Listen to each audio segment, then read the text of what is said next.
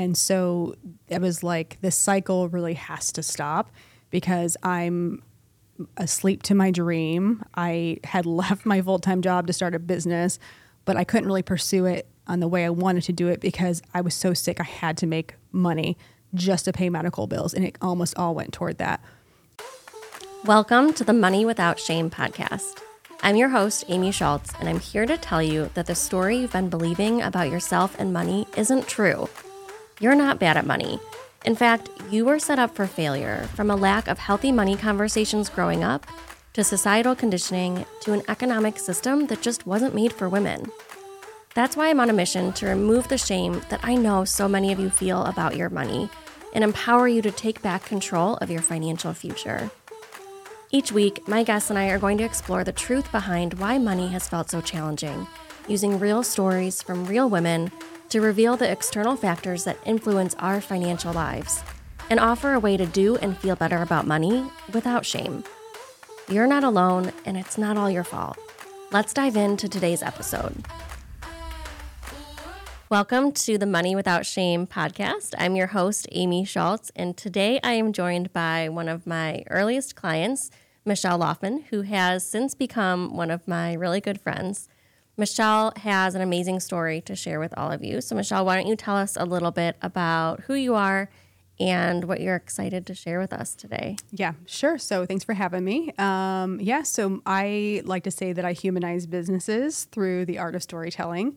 And functionally, what that means is that I combine photography, writing, and even video at times to help businesses be more relatable to their audiences by helping them be more vulnerable and what they're sharing. So it's basically complementing their marketing by integrating storytelling. So. I love that. You can see why Michelle and I get along because the vulnerability is something that we both see as for sure a superpower that brings out the best in people and also just makes room for everybody to to have a better story. So, Michelle, tell me a little bit about, you know, when you and I started working together, you were going through a lot around money and mm-hmm. you've had really a, a, long money journey that mm-hmm. has some ups and downs and definitely mm-hmm. seasons mm-hmm. in it.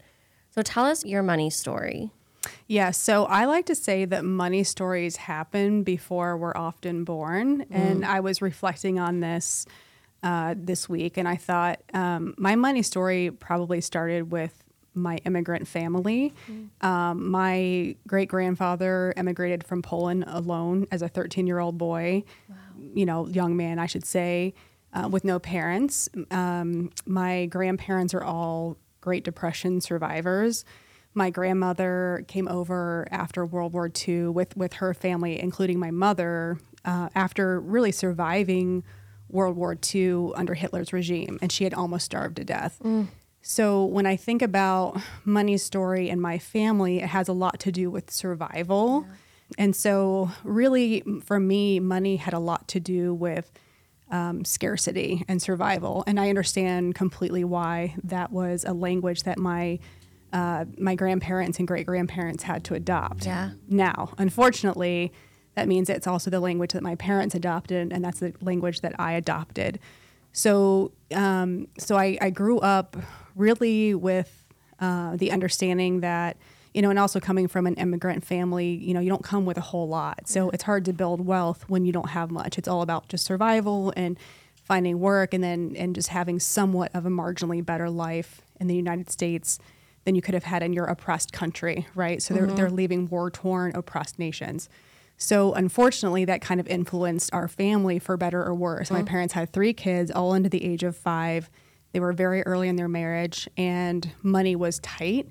Um, but the message around money was there's never enough. And it also felt like in order to be happy, we had to have money. And, and there's certainly a value exchange in, in having money to buy things you need. But as a child, I never really understood that we didn't have enough because I always felt like we had enough. We had food on the table we were able to go to a nice school. We had money for clothes. Like we were able to buy the things we needed. But there was always this, um, I guess, this narrative that I had kind of adopted, whether it was subversively, you know, stated in my home or just just the narrative around money in general was that I was a burden. So kind mm-hmm. of the mm-hmm. messages are um, kids cost a lot, life just costs a lot there's never enough money and I I'm a burden because I cost money, right? I'm like having flashbacks to our earliest sessions because Right. I remember this so well now. Yeah. Right. And so, and even today, even as, um, you know, I'm 43 years old, and even in my business, sometimes I have to catch myself and not to do that even with my clients because what I offer has a value exchange. It Yeah. literally has an ROI to it. And so, basically, that's, you know, flashing back to childhood, that's the narrative I adopted, and that kind of haunted me throughout my career. And so I also equated burden with um, people pleasing. Like I didn't want to be a burden. And so I just was like, don't rock the boat. So as I kind of moved into my seasons of learning or working as very young, uh, getting a paper route at, I don't know, 12 or 13, um, working through school and eventually going to college, I kind of always adopted this narrative of I'm going to have to just figure it out and money's about survival and just getting through life, right? So so I would work jobs, but I was always probably underpaid and I would undervalue what I brought to the table. I was told to go to college, but I had to figure it out. So, um, so it's kind of, you know, even at 17, 18, trying to figure out how to financially make the pieces work. And, and you know, I did. Um, but I always felt like the, the concept around money was just work enough, keep working harder, and you'll just figure it out. But there's never really nothing left over marginally Yeah. right? And so when you don't have those margins, um, I think I remember just feeling a lack of something. Even though as a child I knew we had everything, I felt a lack of something as I got older, while simultaneously understanding that money brought freedom and um, and joy, right? Yeah. And so I would struggle as I got into college with having my first credit card. Yeah. Right. So like most of us do, like we see those offers on campus. It's really enticing. Um, and I was pretty good with a credit card at first because it was really more about um, establishing credit, which I know I wanted to do in an early age. But it became very tempting because then I could have dinners out with friends and, and I could buy some clothes that I didn't really have the cash to pay for with this really part-time job that at the time I got paid I think 525 an hour. Like this was back in like the mid to late 90s so um, for me I could start to see the cycle of um, well I don't want to ask anyone for money if I actually need it even if it's for things that would be um, practical like maybe a little bit of travel just some things that you should have that's not just the core living expenses and yet I would try to like fill those voids with a credit card at a young age. When you think about the feeling that you're a burden, mm-hmm. right? If you mm-hmm. if you cost money. Yeah. When you think about um, the feelings of scarcity, the survival that really carried through generations in your family, mm-hmm. how did that impact you specifically around money when it yeah when it comes to your career?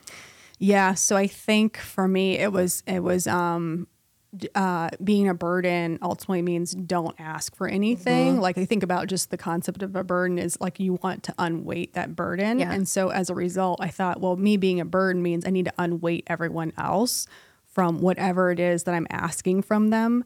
And so, whether it was um, just not asking for help financially, or whether it was going into the workplace and even in my business, I was almost afraid to ask. I, this, I was thinking about this. I was afraid to ask for money um, or to tell sometimes clients the price of my services, even though that on my spreadsheet, that's what it costs. And part of what I do is photography. It's a very expensive business to run.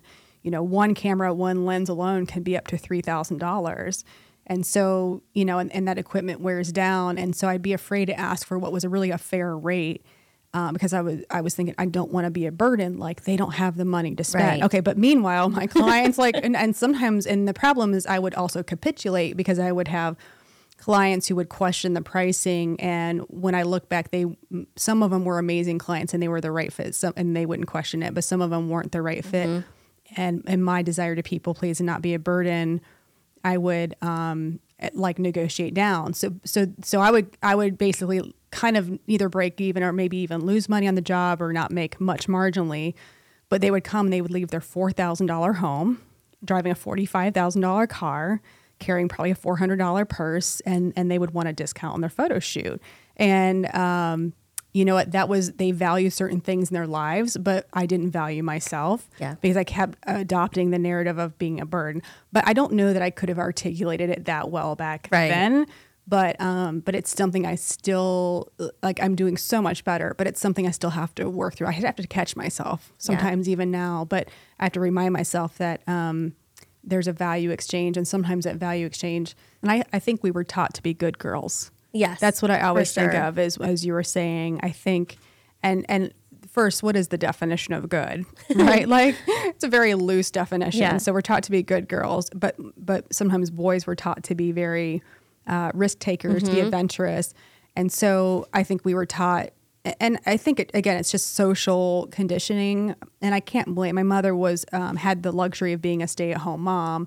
I think maybe rather unexpectedly having three kids very quickly out of the marriage, but um, but they had um, so that kind of restricted us financially. But it you know that was what women were supposed to do is stay home. But she was in this weird stage, being a boomer of having dreams and having the ability to go to college, and she was a teacher. So when when we were older, she was able to work and have a second income. So that really gave us freedom as a family.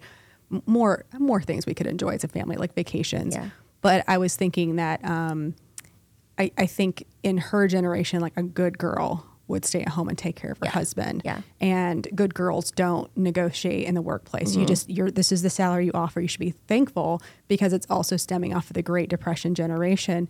But they had uh, pensions. They had all these things that companies are not providing Right. anymore. And so, you know, I think our generation is this this micro generation of um, we were told we can do anything. We were told to go to college, but we come out and we're confused as crap because we're like not sure how we're supposed to like go take the bull by the horns and go get it, but we're supposed to be good girls at the same time, and the two don't go hand in hand. They kind of have there's some friction there, and I think Yeah. a lot of us don't know how to have handle that friction as um, professionals uh, when we're dealing with our own childhood stuff Yeah. or, or social pressures, social narratives. You know? Oh my gosh. yeah. No, you put that so well. it, it's like, I think of it as um, toxic gratitude. Like, oh, Mm. you have all these opportunities. You should be so grateful. Why are you asking for more? Yeah. Right. And I don't think it's the same with men. I Mm-hmm. don't think that's something that they're taught, but that's something that we're taught is like, oh, you get to, and I don't, I don't, not sure where it stems from, but the, it doesn't really matter because the fact is that it, it's impacting us in a lot of the ways that we don't negotiate or don't charge what, what we could be. And it's hard to work through. Right. Tell us about the moment when you realized that money was something that you wanted to, to seek help with. Yeah. So um, there's a bit of a backstory. I had um, basically in 2018, you know, there's some circumstances that led up to us uh, meeting. 2018, I decided to leave a full time job. I had some work lined up, so I knew I was okay. I was safe. Um, in April of that year, my husband and I had bought a single family home, so it was a second home. Uh, had a rental property, so we we felt like we were moving into a different phase of life. And um, within six months of me leaving my full time job, I was in the hospital getting emergency blood transfusions because my health had taken taken an, an just an epic dive. And um, I I realized that um, the only way to get out of it was to seek an alternative track of medicine. So um, Western medicine is great for acute situations, like the blood transfusions were important, but the the long term need was really through functional medicine. So the the best way to describe functional medicine is that they get to the root cause of an illness and they treat the whole person. It's a cash based system. So um, really, I was spending up to three thousand dollars a month um, while I was exceptionally sick, and I couldn't work enough to even make that much sometimes because I could hardly get out of bed. And so I had this whole season of really, I had a really nice nest egg saved up. I had forty thousand dollars in my bank account um, and my savings, and I had gone through it so fast. And in the meantime, I was also um, charging things on my credit card, and I um, couldn't ask my my husband for help. So we're married, and I'm like, I got it, I got it, I got it. Because in my mind, I kept thinking, one more month, I'm fine. One more month, I'm out of the clear. Well, it's been five years since that incident, and I'm still in in the the final legs of healing. But what I ultimately realized is um, the illness was going to prevent me from following my dream. The, basically, the illness t- connected to the financial loss. So I, I'd worked, you know, lost my savings. Um, I I just just could not see a way out. But I also knew that this was a money pattern that I was getting into trouble with. So because I was afraid and I didn't know how to navigate the health situation, um, I was kind of I think spending some money on health things out of desperation versus maybe like taking a step back and seeing and just allowing myself to go through the pain and heal by stage. And if I'm being honest, I had unhealthy habits with money. You know, when I had my credit card in college, it was fine, but I had to go into debt consolidation in my early 20s because I really wasn't paying attention Right. to the details. And I couldn't understand why I was spending money out of impulsivity um, on things that I thought I needed. And so it was like this cycle really has to stop because I'm asleep to my dream. I had left my full time job to start a business, but I couldn't really pursue it on the way I wanted to do it because I was so sick. I had to make money just to pay medical bills, and it almost all went toward that. And so I remember talking to, and I was trying to think of when we talked in this journey because it would have been about what March you said March of 2020 I think so. I think it was like right around that time. pandemic, right? Yeah. So, um, so at that point, it was just like too many things Mm-hmm. in my life, and I realized that I didn't have a healthy mindset around money. I kept getting into these bad, unhealthy cycles with it. I hated money. I I hated everything that money meant, even in my family, because it usually revolved around fighting. Yeah. There was a lot of shame um, put on me about money, and then I was just shaming myself around money. And so I looked at money as something I hated, and yet I needed it to to do the dreams that I had for my Yeah. life. And so really, that was, and I can't even remember how I found you. I don't, but I remember thinking the thing that made you different was that you got into the emotional component of Yeah. money, and so I never had a hard time budgeting. Did I do it? Eh, I mean, I mean, it, at the end of the day, I kind of thought, eh, you know, budgeting is one thing, but sometimes when you know you're spending more than you're making because it's an emergency, Right. There's nothing. There's not what much you what can can I do. do? But I didn't understand that this is also seasonal and that Yeah. money can come back and it's a renewable resource. Um, but for me, it was just desperation, and I was like, you know, the Ramsey method's one thing, but um, but if we don't talk about the emotions and like the feelings behind it, like we're I'm right back to square one. Right. And I kind of felt like I tried all these things, and I thought I must just be an idiot because I don't understand how I can manage clients' budgets, but I can't manage my own. Like how how am I not getting this right? And so that's really where it started. So that's a long-winded way of saying that it, it honestly took um, like a near-death experience for me to finally say, um, you know, my body's falling apart. I have this complex health situation. It's costing a lot of money. I think my dream is dead, but I don't know how to fix it. Help. Yeah. You know. Uh, thank you for sharing all of that. And there's there's a few things that stood out to me about what you said. The first is that I wish what you said about money being like a renewable resource and that it comes back. There's so many women who that I've met who have health challenges that have led to for whatever reason it's not medical debt it's credit card debt you know things that they where insurance wasn't going to cover it or they Right. weren't able to to um, put the bill into collections or something to where it feels like that's the end. Like that's just how it's always going to be. And there is there is another side of that and you're proof of that. So first of all thank you for sharing that.